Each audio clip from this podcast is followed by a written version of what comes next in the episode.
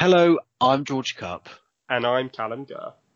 And you're about to listen to the podcast version of To Be Discussed with Cup and Gurr.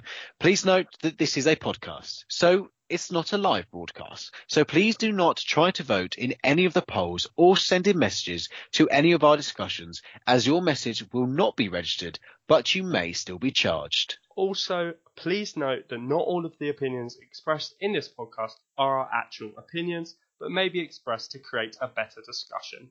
Anyway, enjoy the podcast and don't miss our live broadcast every Sunday on Wizard Radio Station.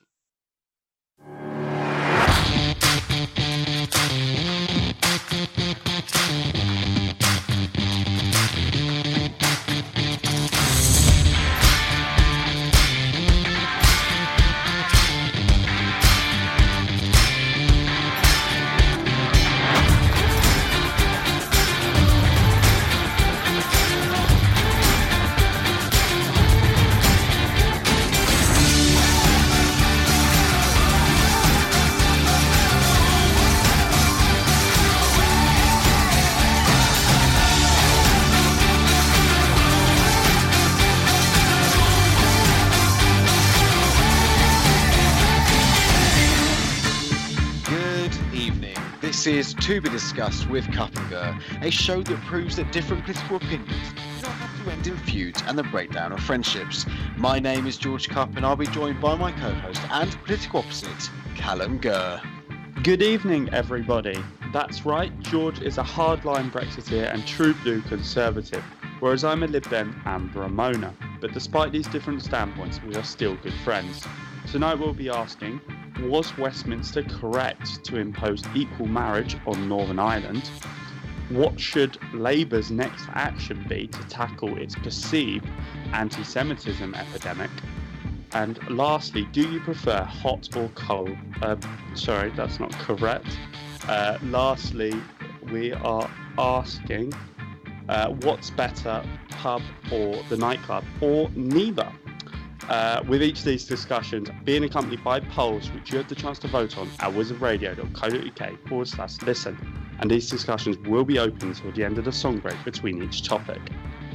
But first, last week we asked you sh- to send us in your opinions on this question. Should we hold to account historical figures based upon today's values? And you guys, as always, have been sending us in lots of different fascinating responses. So let's kick off with the first one from Charlotte. And she says, I think it's wrong to hold people to account based on today's values because values in society change. For example, there were certain things you could say on TV shows in the 90s, which nowadays wouldn't be acceptable.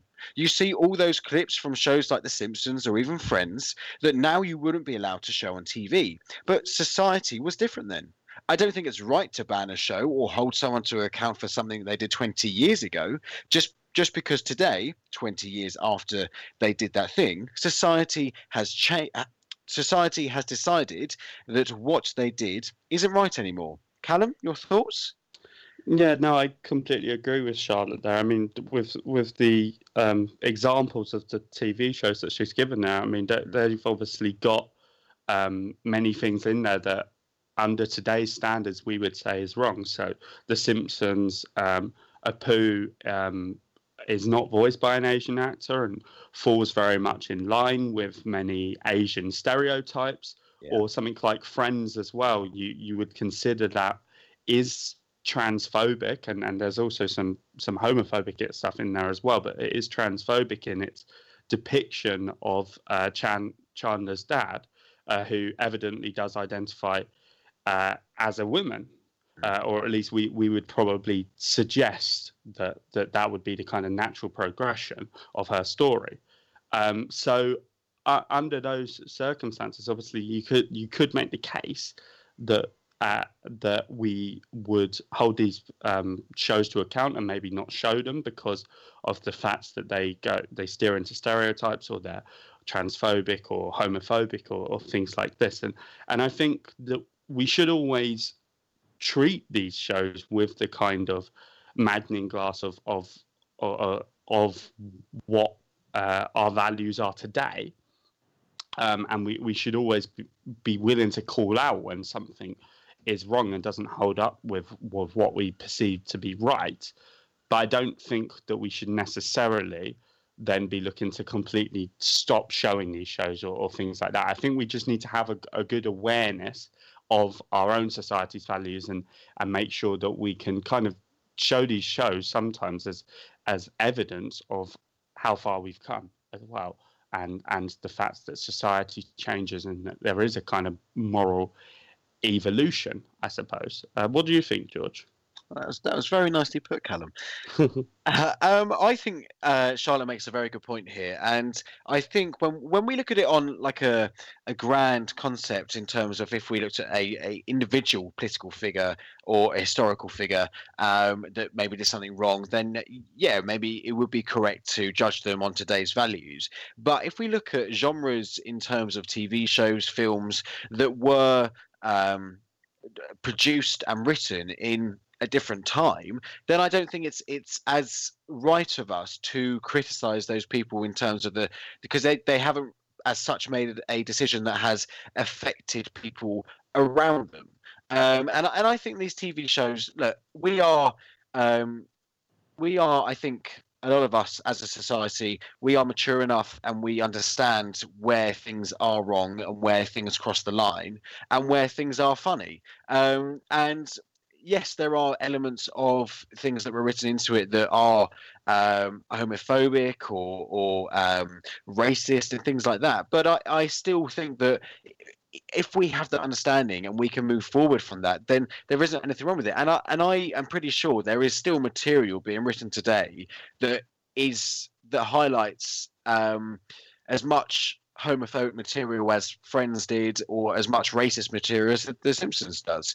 Um, so I, I, do I don't think as such that we are seeing newly produced shows today that are um, completely PC and that we don't see anything of that that in there because that's not the real world, unfortunately. Um, and I think sometimes. In terms of the Friends, which is a comedy aspect, you have to cross the line of it's okay to have a laugh about some things um, and not to always be so serious. Yeah, yeah, no, I mean, uh, I I do tend to agree with you there, George. Uh, moving on to the next opinion from Leah. Leah said, "I do think we need to hold people uh, to account based on today's values, and for one very clear reason: the things that we deem to be wrong today have always been wrong. Racism was always wrong. Sexual assault was always wrong. Keeping slaves was always wrong. You name it." It was always wrong. It's just that the victims didn't have a platform to hold their perpetrators to account for what they were doing. It isn't the case that one day everybody woke up and changed their morals. It's that you aren't allowed to do these things anymore because the people impacted most by it can now do do something about it if you do. So even though you may have been able to get away with horrible things historically, does not make them right. What do you think about that, George? Well, I think Leah there kind of um, what a fantastic message that was, to be honest. Um, and I think it's a really clear message as well.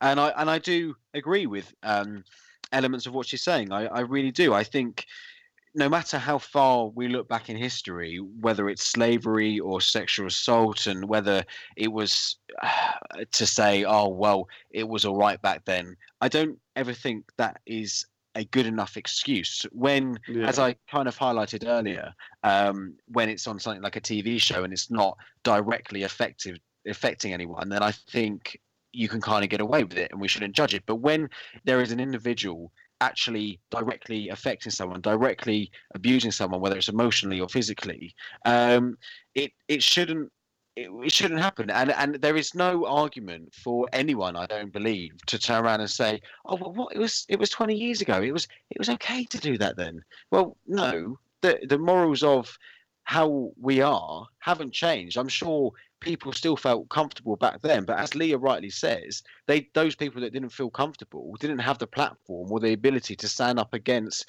um, those that were committing committing those hate crimes as such, and they they are hate crimes.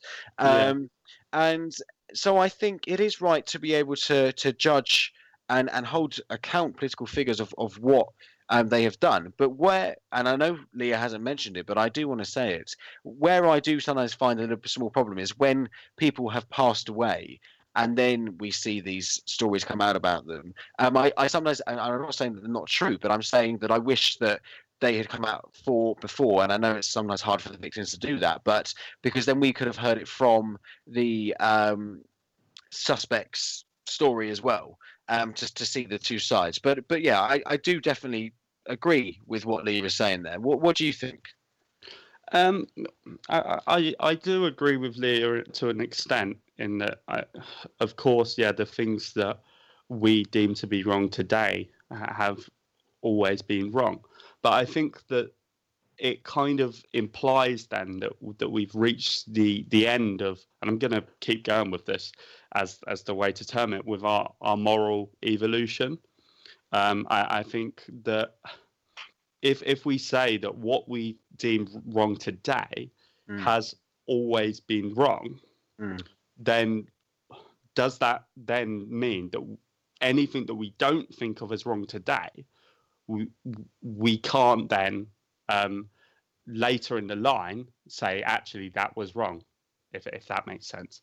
Um, and and I, I, think that we do need to accept that morals and, and what we consider right and wrong is an ever changing thing. Um, yeah. And so, so, you know, something that we might consider wrong today, or, or, or rather we don't consider wrong today, might then be considered wrong by our kids or our grandkids' generation. Yeah. Um, and, and, then I think based upon that, Leah and, and me and you, George, we, we might end up actually wanting to, to say, well, times were different and we had different morals rather than allowing our grandkids to hold us to account to an extent. Um, uh, it, I mean, it obviously depends upon what kind of thing we're talking about, but I, I think if we look at a fairly recent example, the um, being transphobic example, mm. um, I, I, think that uh, obviously there have actually been many trans people throughout history, but it's only something that's really got a lot of attention very, very recently. So I think to then hold people to account for being uh, transphobic in, in TV shows or or even to a certain extent in history, or at least turning a blind eye to these kind of things, I think wouldn't necessarily be correct to do because the values were slightly different then. Even if we know well and truly that that is wrong now, but those those are our standards. Yeah, if that makes sense. Yeah, no, absolutely, kind and I think you've given a really, really good explanation there. Um, right, okay. So remember, we will be announcing what the question will be for you to send in your opinions on at the end of tonight's show. So make sure you're ready for that, for the chance to be featured in this segment of next week's show. Um, we'll be back very, very soon.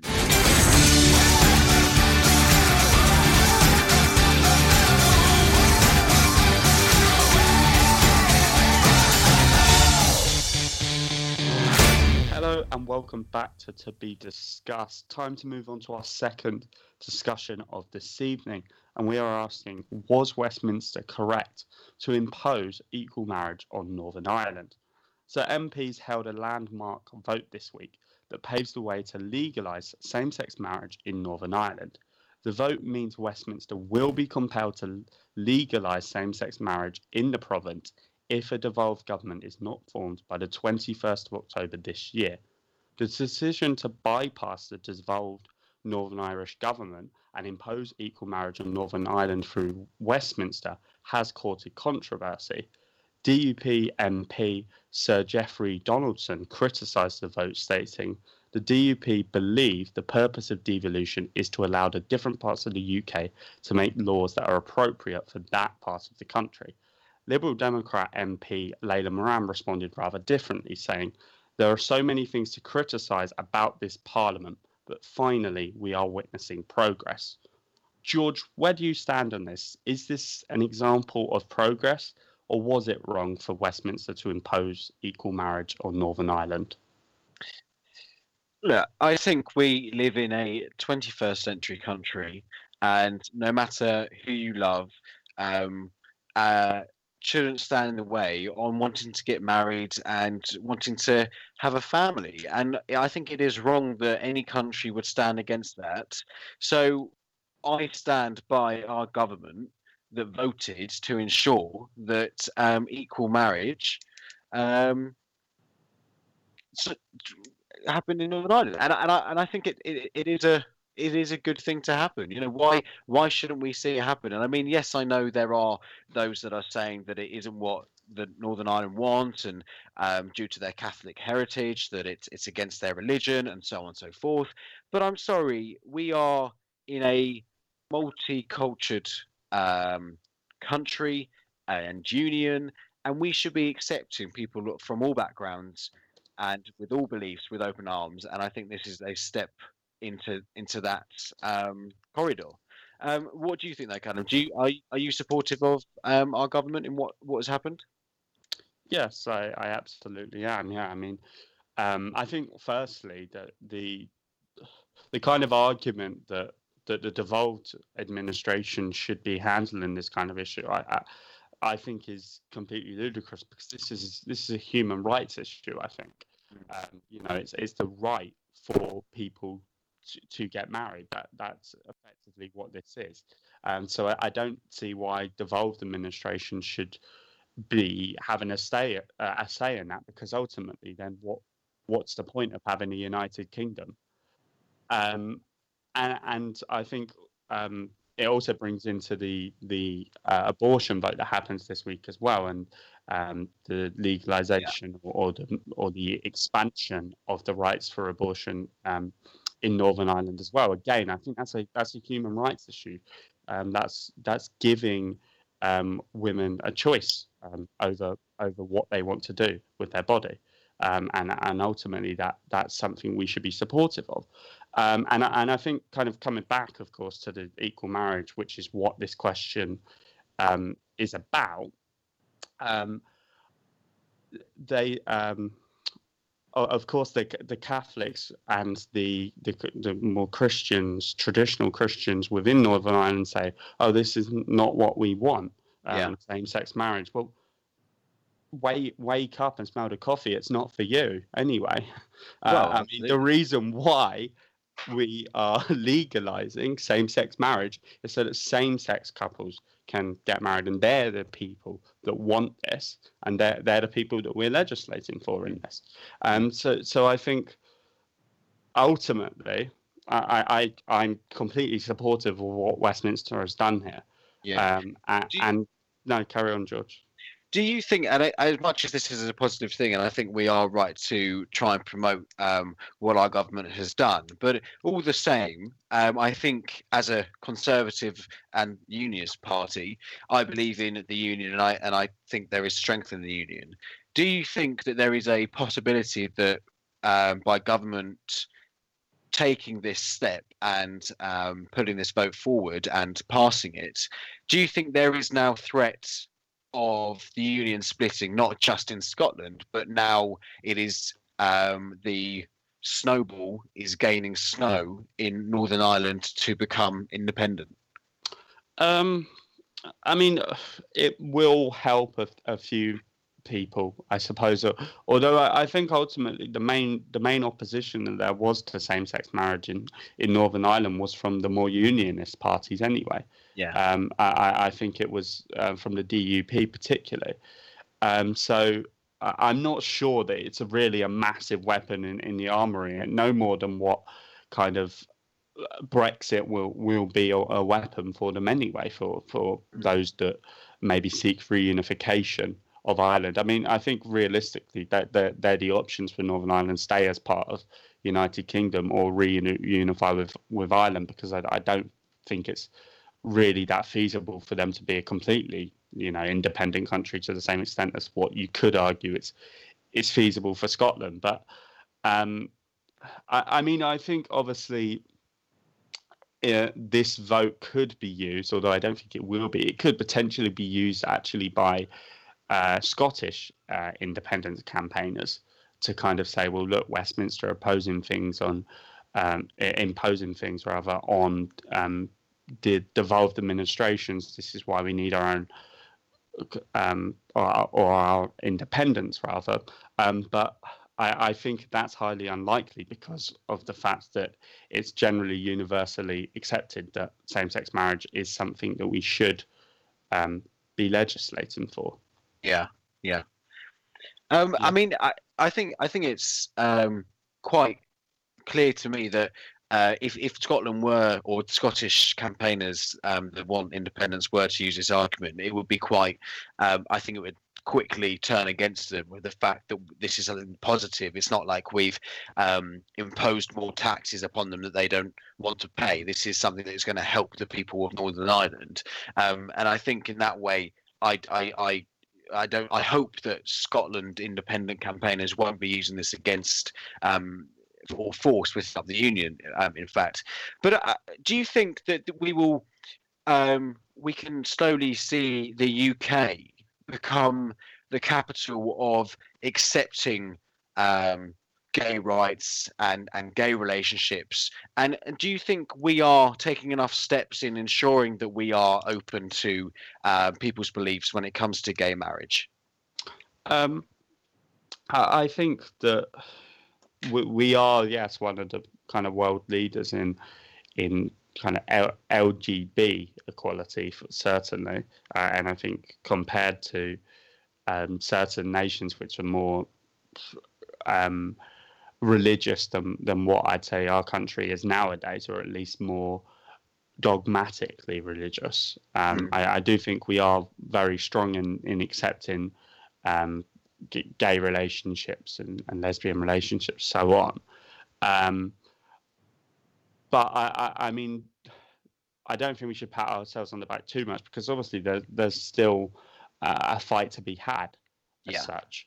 I mean, George, just a question, obviously, because this uh, this legalization process has has not actually been officially confirmed. It's only if uh, Northern Ireland doesn't manage to get a, a devolved um, government by the 21st of October this year so do you think that it's likely they will get a devolved administration and, and mm. then do you think it's likely then that that government will come in and say well actually no we're not legalizing same-sex marriage. So effectively do you think the champagne should be on ice on this one? I think yeah when when when we look at it in in uh, detail we have to make sure that we are um, aren't celebrating too early. And you are in, quite right in saying that, that this was put on um, promised ground essentially. And I do think there is the chance of there being um, devolved government, but I, I I think it's in their best interest to ensure that this goes through.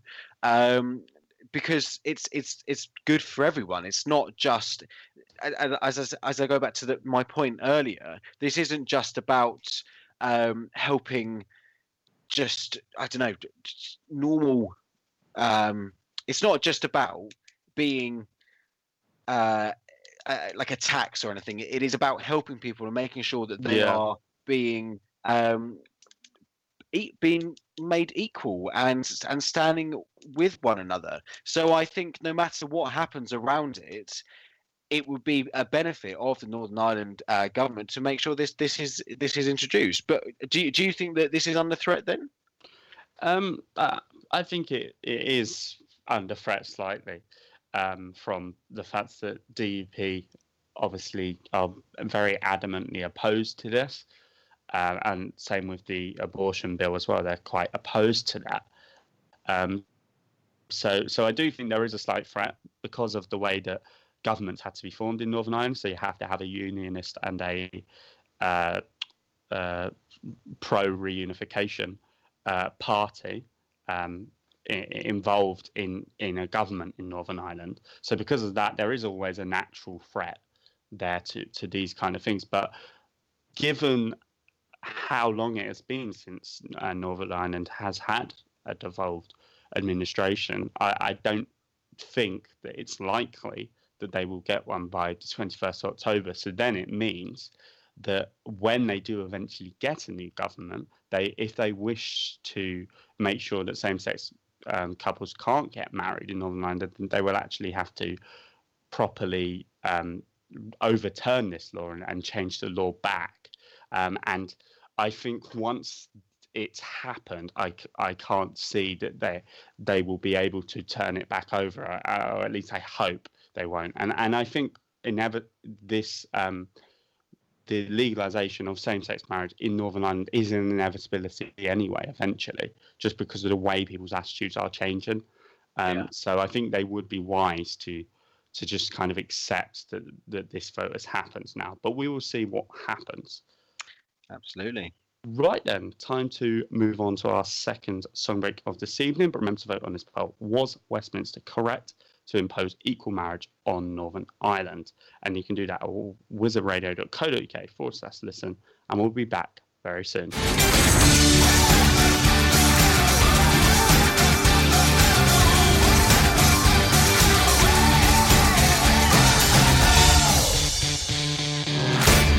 And welcome back to To Be Discussed. So, before the break, we asked the question Was Westminster correct to impose equal marriage on Northern Ireland? And you guys have been voting away. So, 82% of you have said yes, Westminster was correct, compared to 18% of you that have said no, they weren't. George, that's not particularly surprising result, is it?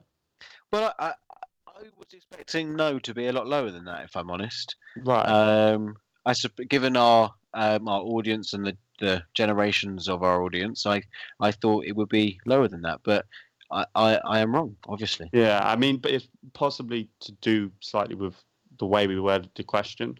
Obviously, it was because of the kind of suggestion or, or, or the perception we had that uh, obviously that yes would come out sky high on top. I think we did kind of load, load the question a bit so that it, it favoured the no answer a little bit more. Yeah, very good point. Right, okay, let's move on to our third discussion of this evening. And we're asking the question what should Labour's next action be to tackle its perceived anti Semitism epidemic? So last week, Panorama re- revealed claims from a number of former party officials that some of Jeremy Corbyn's closest allies tried to interfere in disciplinary processes involving allegations of anti Semitism. Labour disputes team is supposed to operate independently from the party's political structures, including the leader's office.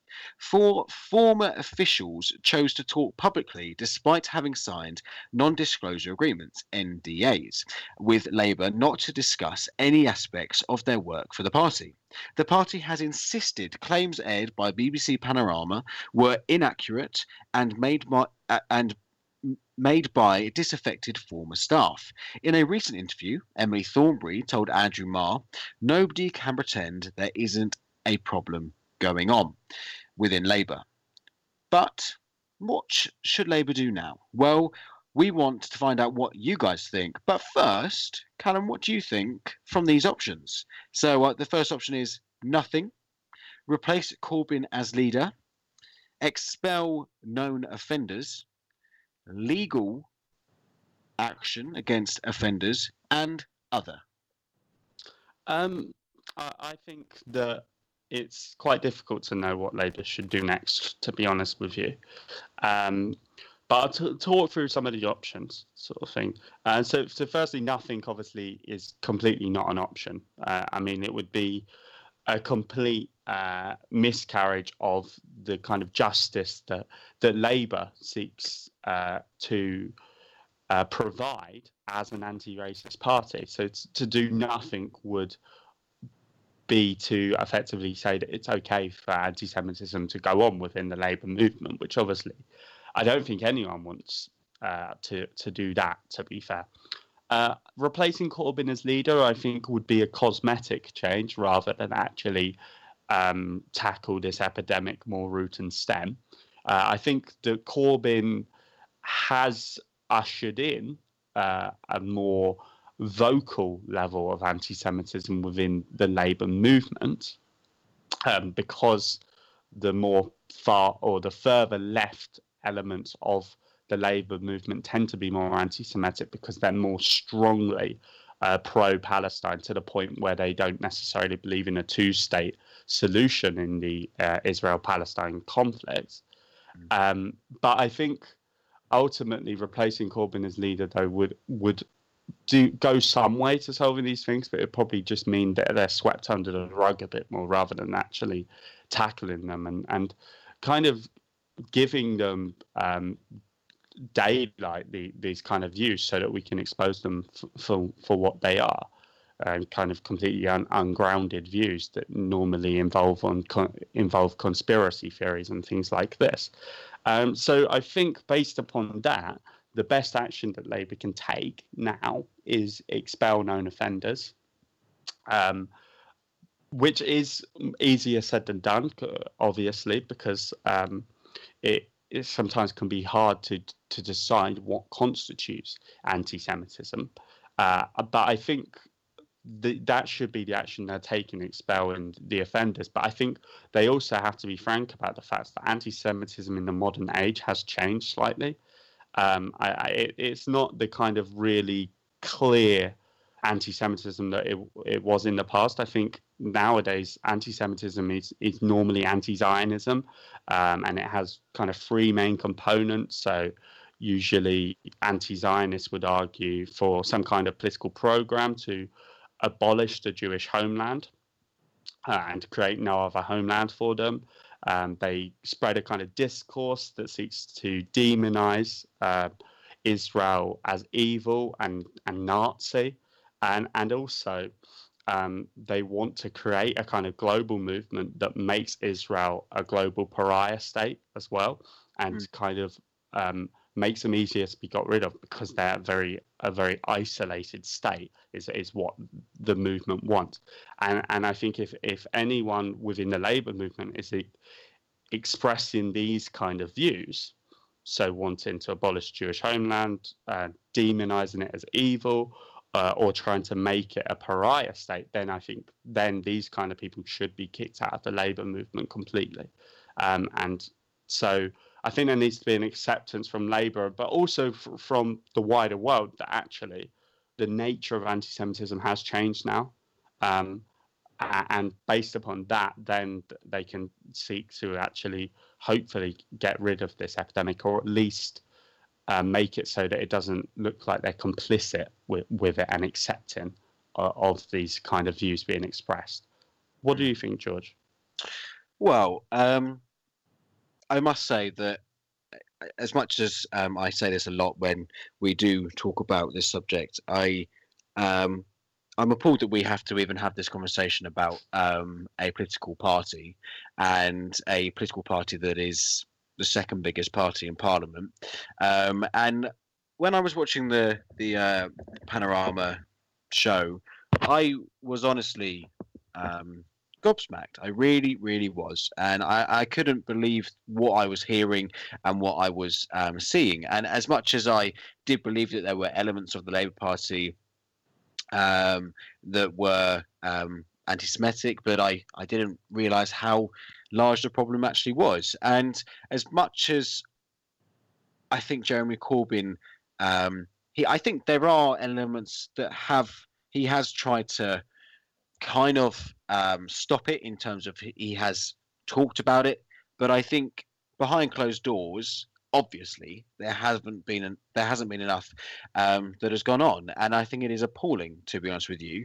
Um, and I think Jeremy Corbyn should absolutely hang his head in shame, and I think it's. Uh, awful as well that the Labour Party tweeted out saying that they don't um, all of these are practically lies of what's gone on because they're the, these accusations are made from disaffected staff, and I and I just think that is so appalling. You know, wh- why couldn't they have sent out a tweet saying we've seen the Panorama um, TV show, we will take what's gone on aboard, and we we will investigate it where necessary. Yeah. Um, but I. So for me, out of those options, I think doing nothing would be the end of the Labour Party, and I think we would see many, many, many Labour MPs leave the party. Um, and I, so I personally think I'm kind of on the same level as you, Callum, in terms that I think um, we've got they've they've got to kind of look at who is the figurehead of this this drive, and it is Jeremy Corbyn. Um, and a lot of people will vote on or support a party on its face value.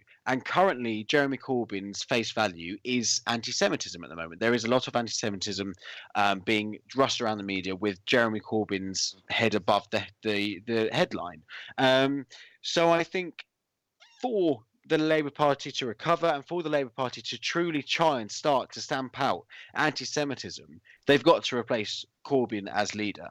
Um, and I truly the second my second option would be to take legal action against those offenders within the Labour Party, whether it's um, MPs or senior uh, officials in the party, or even just members, um, because it shouldn't be right and it should be stamped out. Yeah. Um, so I think even though it will be hard, I do believe that there should be a incredibly big investigation in this to see where it's gone on.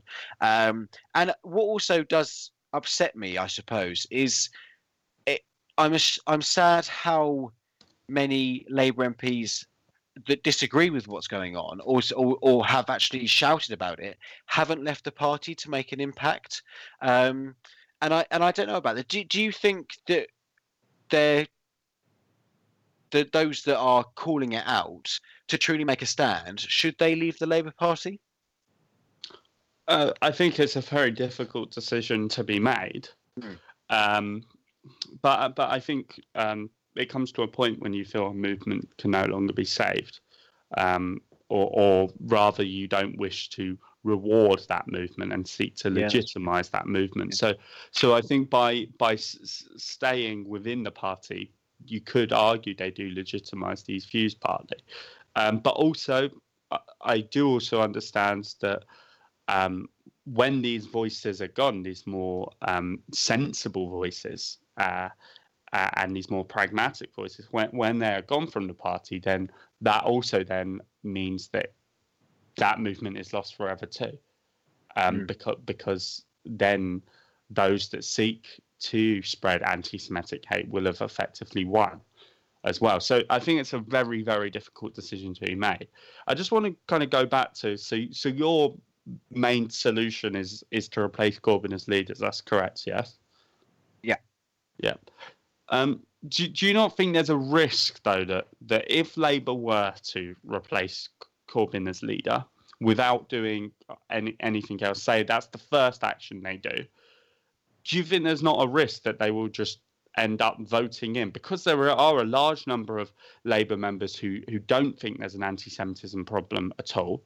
Yeah. Um, that they will end up voting in a candidate who agrees with that viewpoint, who but maybe he's not anti-Semitic himself or herself, um, but they legitimize this anti-Semitism by, by effectively dismissing it and saying that it's not happening. Do you not think that realistically, by getting rid of Corbyn, all you're doing is effectively cutting the head off of a worm, and uh, that anti-Semitism is still going to live on?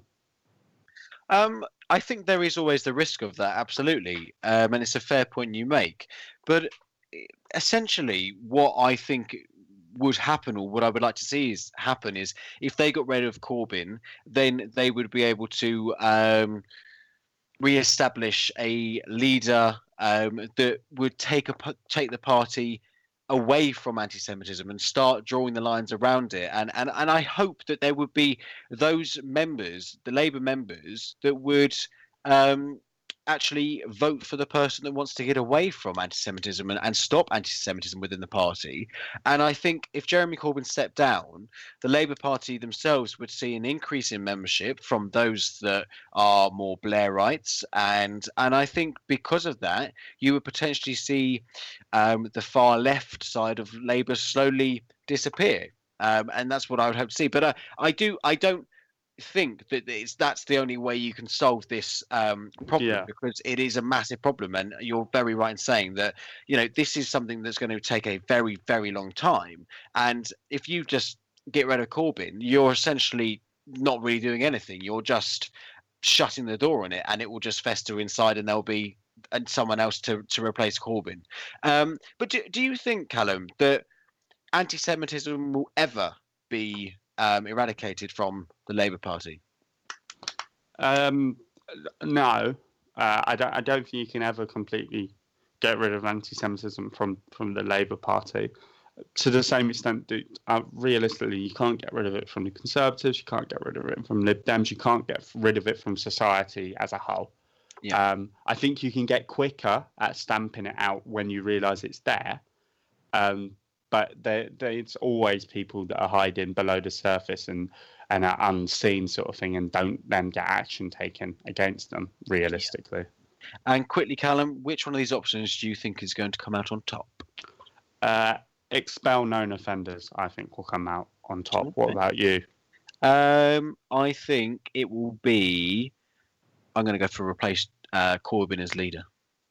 Interesting. Yeah. So uh, remember, everybody, to vote on this question. What should Labour's next action be to tackle its perceived anti Semitism epidemic? And remember, the options are nothing, replace Corbyn as leader, expel known offenders, legal action against offenders, or other. And we'll be back after this song break.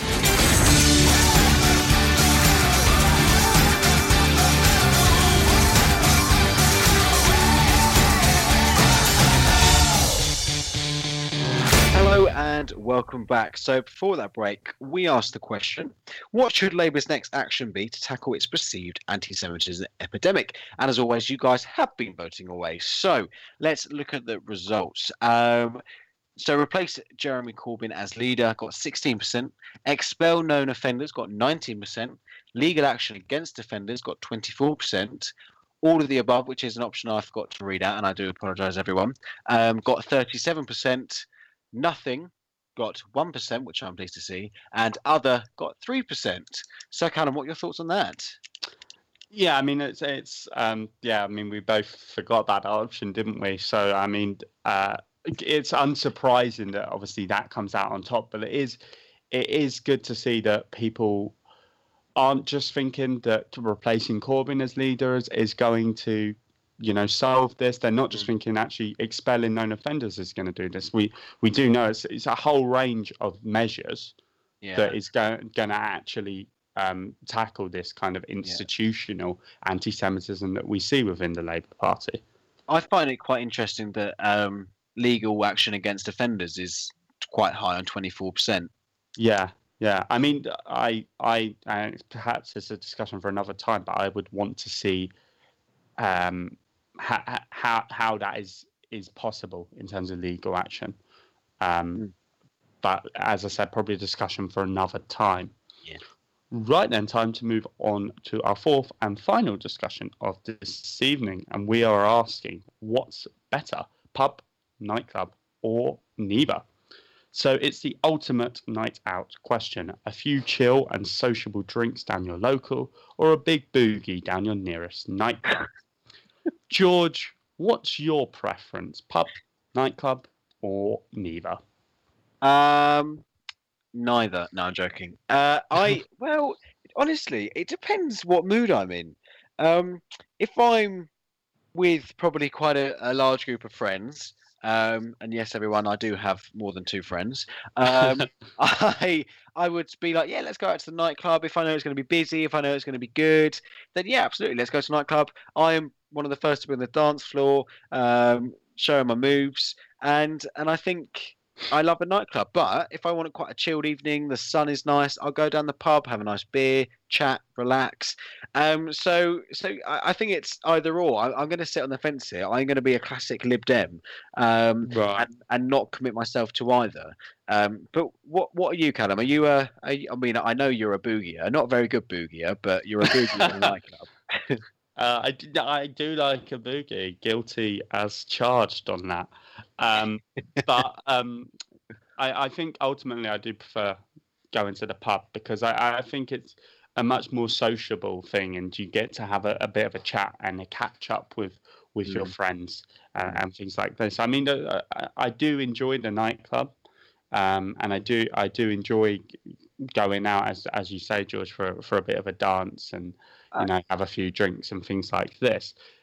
But I, I, I mean, just think it's unrivaled the pub in terms of the more social experience it brings.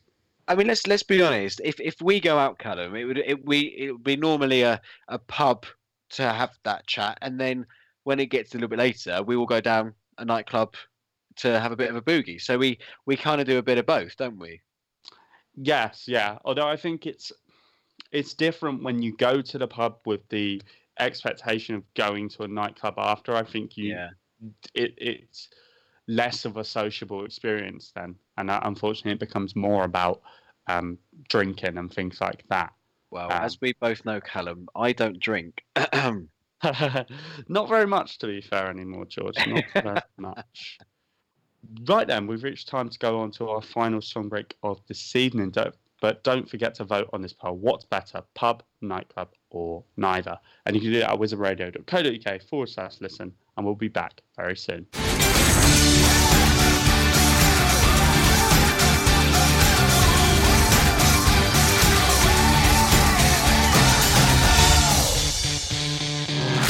Hello and welcome back. So before the break, we asked the question: What's better, pub, nightclub, or other? So you guys have been voting away. So 68% of you said the pub slash bar is the best. Uh, 17% of you said nightclub is, and 15% of you said other or neither uh, is the best. So, George, is there any surprises there? I mean, that's very high for pub slash bars, isn't yeah, it? we've obviously got very civilized listeners that are, are are very very good and don't don't go out in the nightclub and the night scene. But I mean, I congratulate them. And can I can I also just say that before the break, when Callum said um, that I don't drink that much anymore, I was never like a alcoholic or anything.